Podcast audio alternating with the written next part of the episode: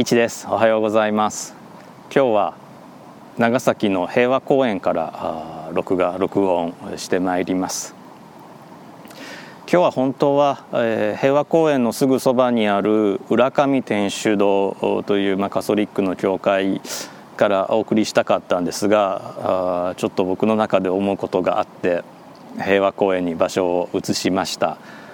ご存知の通り1945年、昭和20年8月9日に長崎に、原爆が米軍によって投下されています。でその、爆心地グラウンドゼロから本当に数百メートルしか離れてない場所に、現在、座っています。後ろに平和記念像が見えているかと思います。 YouTube でご覧の方は後ろに平和記念像見えているかと思います。長崎の原爆は地上500メートルで爆発していますので、東京スカイツリーよりも低い高度ですね。ですからこの平和記念像の前に立っていただくと、もう本当に目の前、ちょうど目の前というか、少し首を上げたぐらいのところで原爆が爆発した、ファットマンが起爆したというのが想像できるかと思います。もちろんここら辺は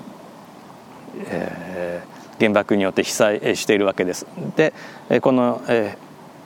平和公園のすぐ隣にある浦上天主堂も当時大規模な破壊を受けたわけです。被災しているわけです。浦上天主堂、もともとは大正時代に巨大な天主堂として出来上がったそうで、当時は東洋一を誇るカソリックの教会だったそうなんですが、それが広島でいう原爆ドームのような形で、一部壁が残り、一部破壊され、中は当然焼き尽くされていたわけですね。で僕が長崎に引っ越してきた時に、いろいろ世界遺産、当時は世界遺産まだなってなかったですけれども、興味があって調べていく中で、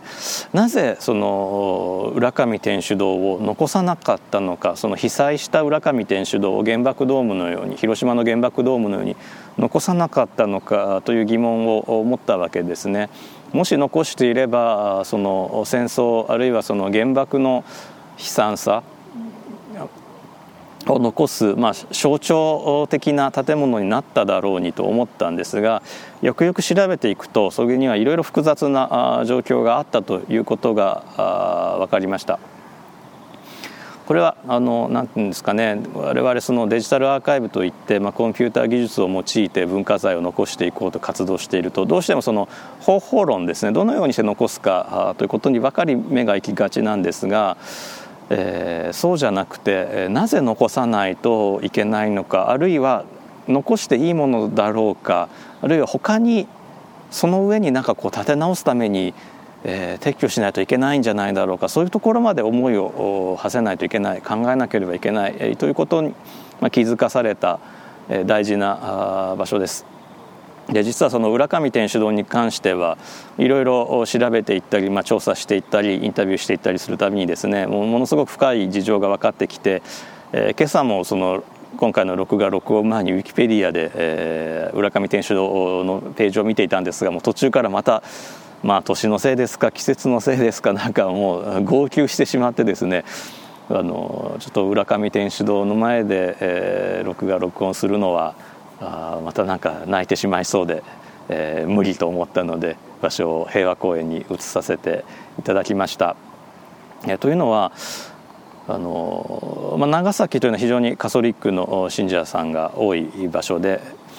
そのエジプトのピラミッドであるとかスフィンクスであるとか、多くの世界遺産というのが、観光地になっているわけですね。で特にエジプトのピラミッドなんかは象徴的なのは、紀元前にもすでに王朝が交代していて、ギリシャ系のプトレマイオス朝が、エジプトを支配していて、その最後の女王ですね、クレオパトラがローマのユリウス・カエサルと結婚した時に、正式な結婚かどうか分かりませんが、新婚旅行でナイル川からピラミッドを見ていたみたいな記録があるわけですね。で記録というか言い伝えかもしれませんが、で、それが紀元前100年頃の出来事とすると、もう2000年以上にわたって観光地だったわけですね。ところが長崎の今度世界遺産に、今度というか前回ですね、世界遺産になった、キリスト教の教会群なんかは現役の祈りの場であるわけです。でなおかつこれ前任地の長崎県立大学の先生に指摘されたんですが、なおかつその弾圧を、非常に厳しい弾圧を受けた信者たちが勝ち取った教会であると、建てることを許された教会、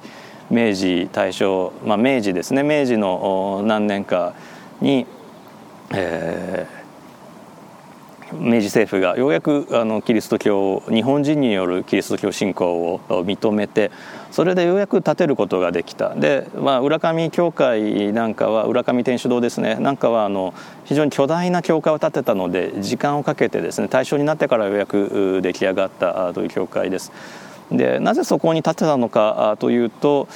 浦上で潜伏していたキリシタンたちがですね、弾圧を受けて、その弾圧を受けた、ちょうど現場であったわけですね。有名な踏絵なんかもそうですし、帰郷しなさい、キリシタンをやめなさいという拷問が行われた場所でもあったそうです。で、その土地にようやく自分たちの天主堂を建てることができた。でなおかつその天主堂を元にして東洋一の大きな教会を建てることができた。もうものすごくこの地域に密着して、必ずしも長崎の人全員がカトリックであり、全員がキリシタンだったわけではないんですが、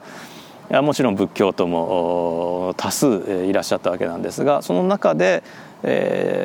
このマイノリティとしてのキリシタンたちが、あるいはもう潜伏していたキリシタンたちが